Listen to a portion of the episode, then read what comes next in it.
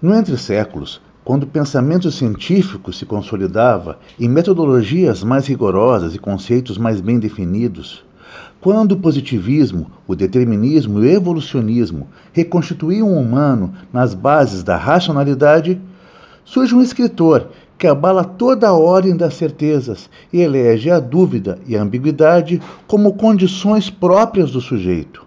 Machado de Assis é esse escritor, uma consciência fora da curva, quando a própria ficcionalidade se dobrava às fortes prescrições do realismo e do naturalismo na passagem do século XIX ao XX.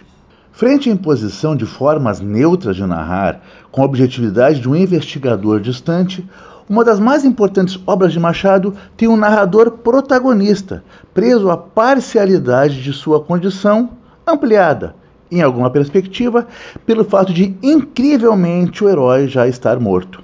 Trata-se de Memórias Póstumas de Brás Cubas. Brás Cubas, condutor do discurso, do outro lado do mistério, tem a salvaguarda de falar sem limites decorosos, de se manifestar fora das coerções sociais.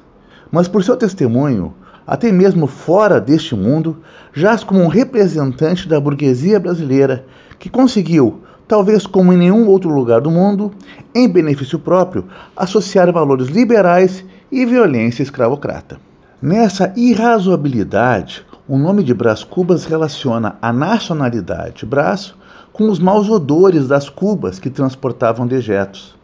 Tanto quanto isso, a sonoridade do nome Brás Cubas faz chamar a Baco, o deus delirante, contraposto à racionalidade de Apolo. Na virada do século das ciências, Machado julga mostrar a sociedade positivista naquilo que se pode perceber de todos os seus contrassensos, como um avolumar de negativas. Memórias Póstumas de Brás Cubas, de Machado de Assis, está no portal dominiopublico.gov.br. É o nosso Lombada Frente.